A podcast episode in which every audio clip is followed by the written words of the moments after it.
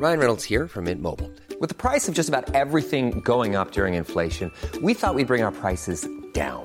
So to help us, we brought in a reverse auctioneer, which is apparently a thing. Mint Mobile unlimited premium wireless. Ready to get 30, 30, bit to get 30, bit to get 20, 20, 20, bit to get 20, 20, bit to get 15, 15, 15, 15 just 15 bucks a month. So, Give it a try at mintmobile.com slash switch. $45 upfront for three months plus taxes and fees. Promo for new customers for limited time. Unlimited more than 40 gigabytes per month. Slows. Full terms at mintmobile.com.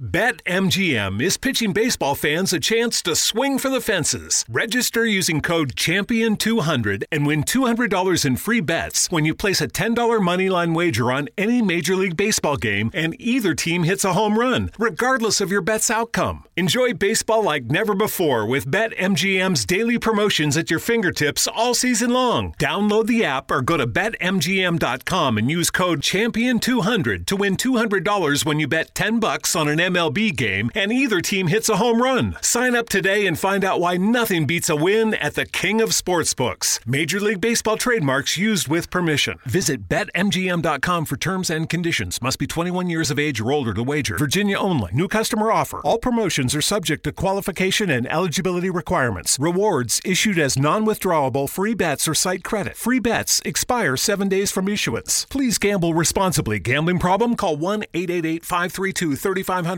En una reciente intervención parlamentaria, Gabriel Rufián intentó explicar en dos minutos a los españoles por qué el mercado eléctrico español es una estafa. El mercado eléctrico produce 110.000 megavatios y solo demandamos 45.000. Pero en cambio, los precios no bajan pese a tener sobrecapacidad, sino que suben y suben y suben. ¿Qué falla en esta explicación? Comprobémoslo.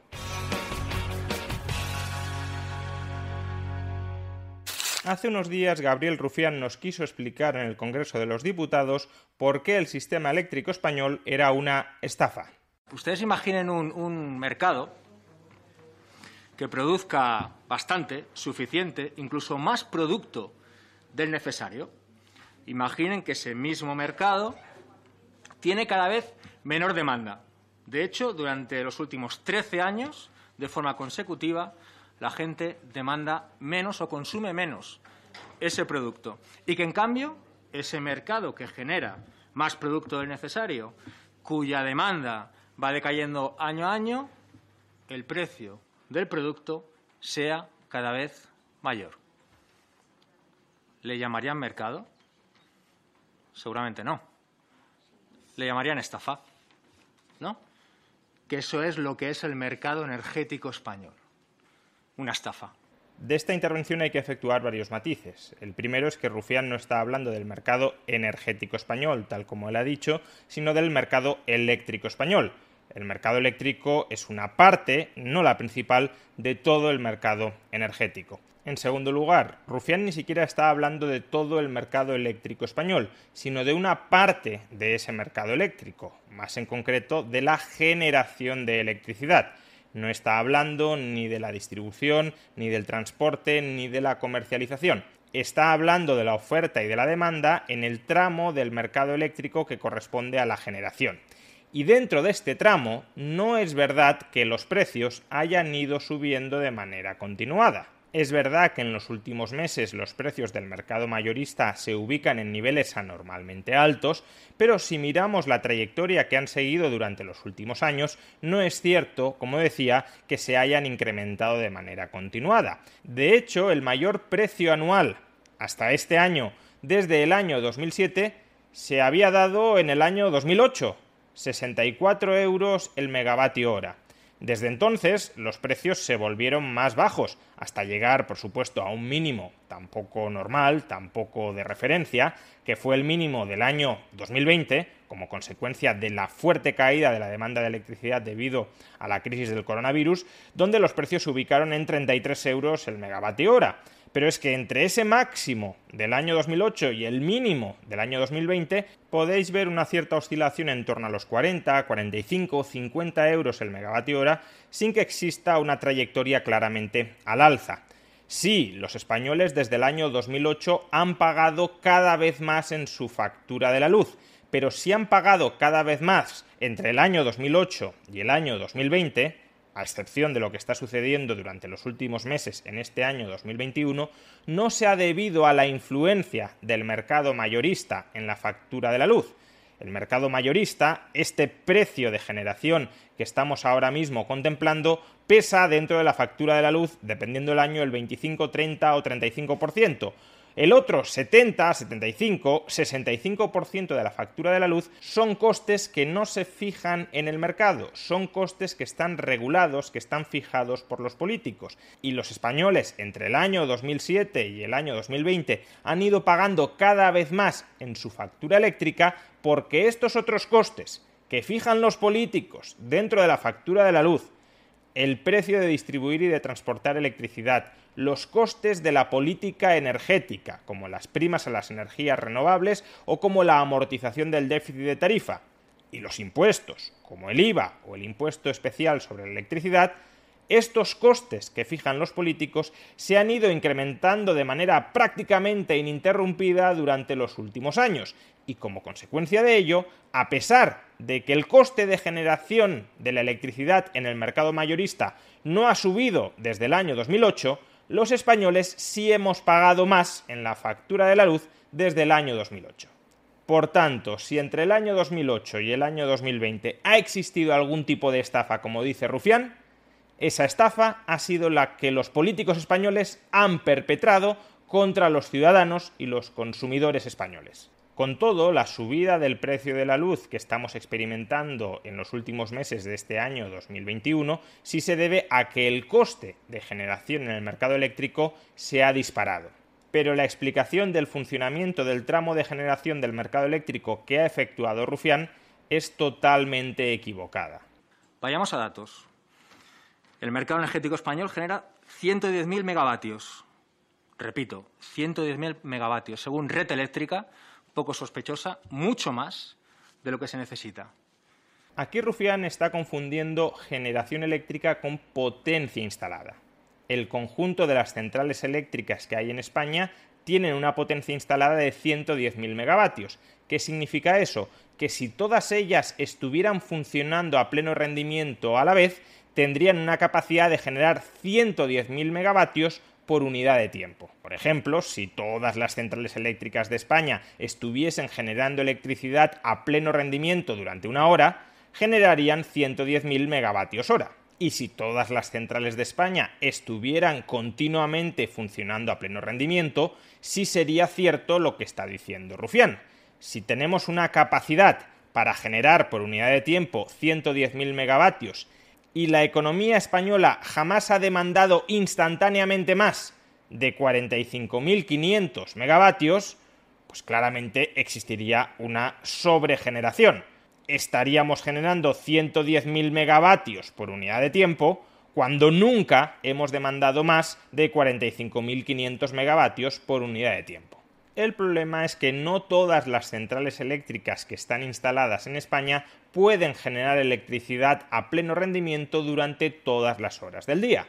¿Por qué? Porque un porcentaje muy significativo de la potencia instalada en España, alrededor del 40%, está instalada en forma de centrales renovables y más en concreto eólica, fotovoltaica y termosolar la potencia instalada en estos tres tipos de centrales ronda los 45.000 megavatios. Dicho de otra manera, si estos tres tipos de centrales estuviesen generando electricidad durante todo el día, todos los días del año, no necesitaríamos ningún otro tipo de central eléctrica para abastecer la totalidad de la demanda de electricidad de España.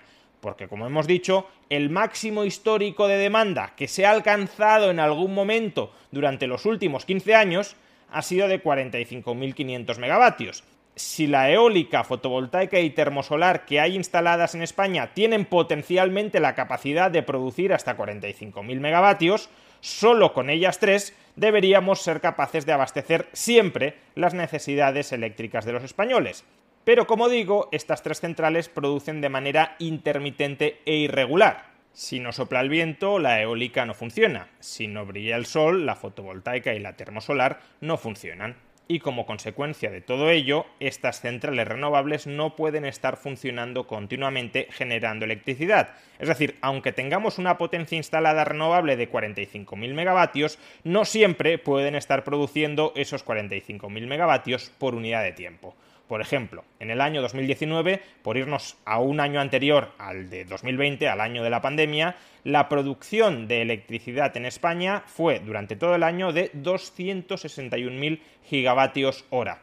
De esos 261.000 gigavatios hora que fueron producidos para abastecer las necesidades, la demanda eléctrica de España, la solar y la fotovoltaica solo produjeron el 38%. Es decir, aunque la potencia instalada teóricamente debería darnos para abastecer el 100% de las necesidades eléctricas de España, porque ya hemos dicho, hay 45.000 megavatios instalados y jamás se han demandado más de 45.500 por unidad de tiempo, a pesar de que en teoría el potencial de generación eléctrica de estas centrales daría para abastecer el 100% de la demanda, a efectos prácticos solo abastecen el 38%. A una conclusión similar podemos llegar si observamos cuál fue la estructura de la generación eléctrica para abastecer la demanda en ese momento que se produjo el pasado viernes 27 de agosto cogemos el pasado viernes como podríamos coger cualquier otra fecha. Si nos fijamos, la generación acumulada que hubo que abastecer, que suministrar en cada momento, rondaba los 30.000, los 35.000, los 25.000 megavatios. Y de esa electricidad que estaba siendo demandada, ¿cuánto podían abastecer las centrales renovables? Y eso que en este gráfico, en la franja azul, se incluye como renovable también la hidroeléctrica, no solo la solar y la fotovoltaica pues solo podían abastecer entre 10.000 y hasta 15.000, en el mejor de los casos, megavatios. Todo lo demás tenía que ser abastecido por centrales no renovables.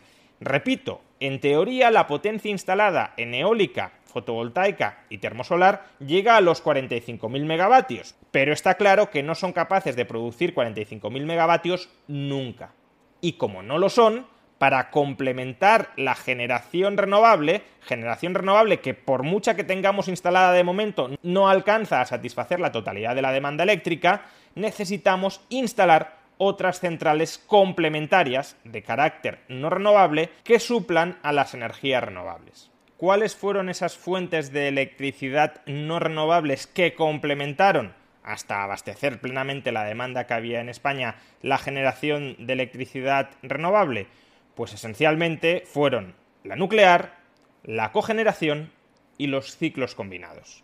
La potencia instalada de energía nuclear es de 7.100 megavatios y como podéis ver en este gráfico, el pasado viernes produjeron de manera constante alrededor de 7.000 megavatios. ¿Por qué? Pues porque las centrales nucleares están funcionando y generando electricidad durante todo el día, todas las horas del año. Son una fuente de generación eléctrica muy estable y muy confiable siendo menos del 7% de toda la potencia instalada en España, en el año 2019 proporcionaron el 20% de toda la generación eléctrica.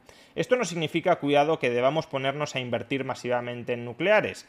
Las centrales nucleares ya existentes en España generan electricidad muy barata porque el coste de construir las centrales, que es el coste principal, ya está amortizado construir nuevas centrales nucleares, al menos las primeras que fuéramos capaces de producir, supondría que generaríamos electricidad a un coste cercano a los 100 euros el megavatio hora, es decir, costes muy por encima de lo que estamos normalmente habituados en el mercado mayorista español, que como hemos visto ha tenido un coste medio durante los últimos años de en torno a 45-50 euros el megavatio hora. Sí significa en cambio que no deberíamos precipitarnos en cerrar estas centrales nucleares actualmente existentes en España porque son una garantía de suministro a bajos costes.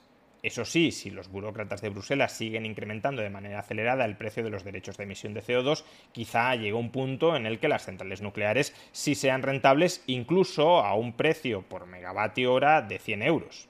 Sea como fuere, las nucleares son solo una de las centrales no renovables con la que conseguimos complementar la energía que producen intermitentemente y regularmente las centrales renovables. ¿Cuál es el otro gran tipo de central que nos permite suplementar la generación renovable cuando estas centrales no están generando?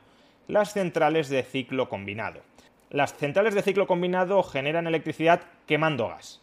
La ventaja que tienen es que se pueden activar y desactivar de manera muy rápida. De manera que si hay una deficiencia de generación eléctrica porque hay determinadas renovables que han dejado de producir, podemos poner rápidamente en funcionamiento centrales de ciclo combinado para que la electricidad renovable que ha desaparecido de la red sea suplida por la electricidad generada por esas centrales de ciclo combinado. Esa es la ventaja. Activación y desactivación muy rápida. Son un complemento perfecto para un sistema eléctrico que se basa en unas centrales, las renovables, de producción intermitente. ¿Qué problemas tienen las centrales de ciclo combinado? En primer lugar, que son caras. El gas no es barato, especialmente después de la subida de los precios internacionales del gas que ahora mismo estamos padeciendo. El segundo es que emiten CO2 y el CO2 cada vez es más caro de emitir porque desde Bruselas se ha decidido que es necesario internalizar esa externalidad negativa poniéndole un precio creciente a la emisión de CO2. Por tanto, si son caras y contaminantes, no queremos que normalmente estén en funcionamiento. Si podemos evitar poner en marcha las centrales de ciclo combinado, lo evitamos. ¿Cuándo no podemos evitarlo? Pues cuando las renovables no estén generando electricidad y cuando esa electricidad no generada por las renovables no pueda ser suplida por la nuclear. En ese momento es cuando entran en funcionamiento las centrales de ciclo combinado.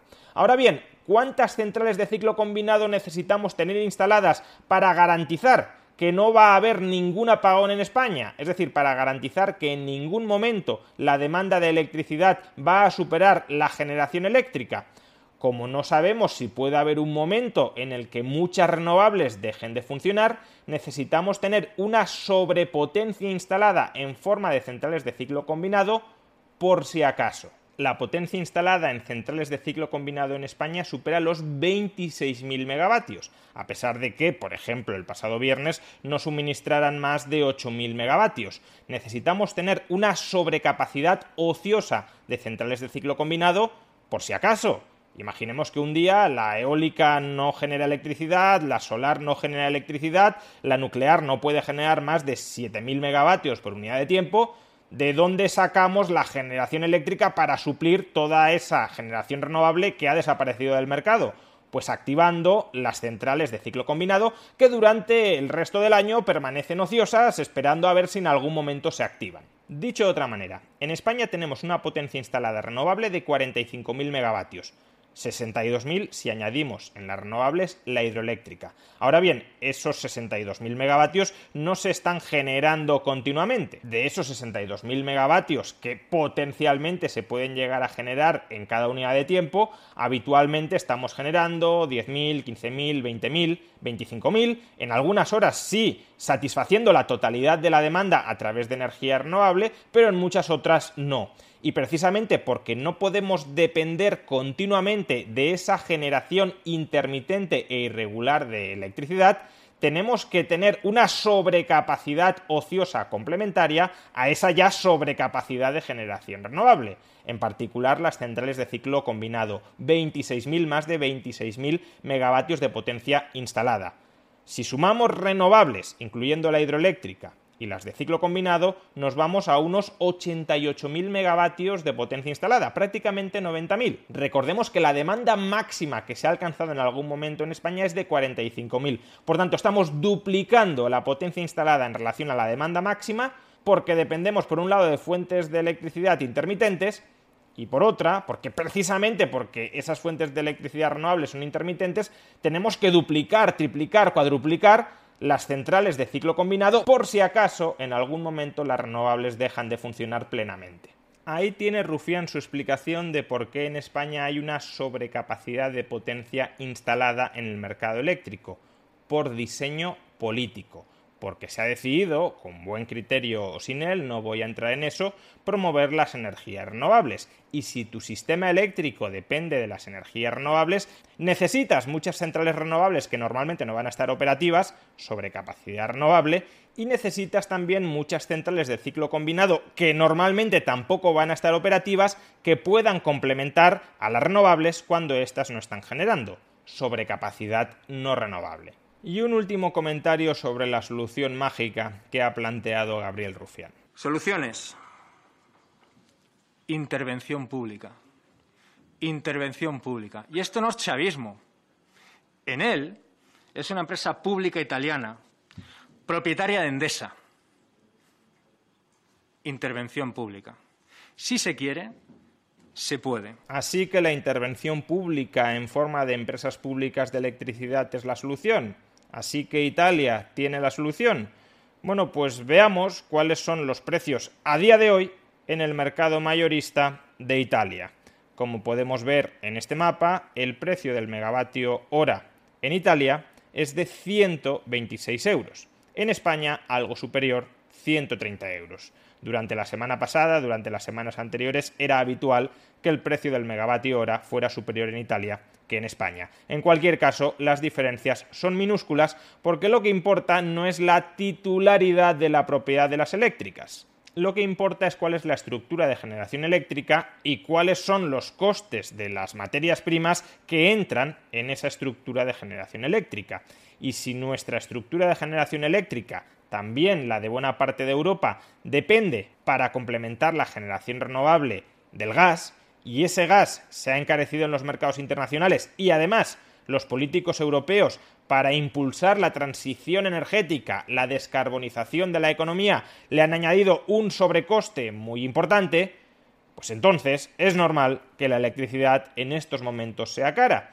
Pero que nos lo digan a las claras los políticos, que no nos mientan, que no nos intenten engañar, que no nos digan que la electricidad es cara porque no tenemos una eléctrica pública. ¿Saben por qué ustedes nunca explican con la misma claridad que algunos de nosotros esto? Porque es muy sencillito, ¿eh? Y que antes de hablar intenten informarse.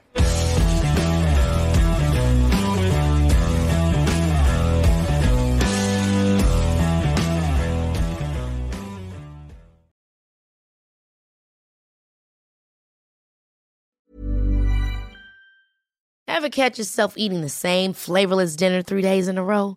Dreaming of something better? Well, HelloFresh is your guilt-free dream come true, baby. It's me, Kiki Palmer. Let's wake up those taste buds with hot, juicy pecan-crusted chicken or garlic butter shrimp scampi. Mm. Hello Fresh. Stop dreaming of all the delicious possibilities and dig in at HelloFresh.com. Let's get this dinner party started.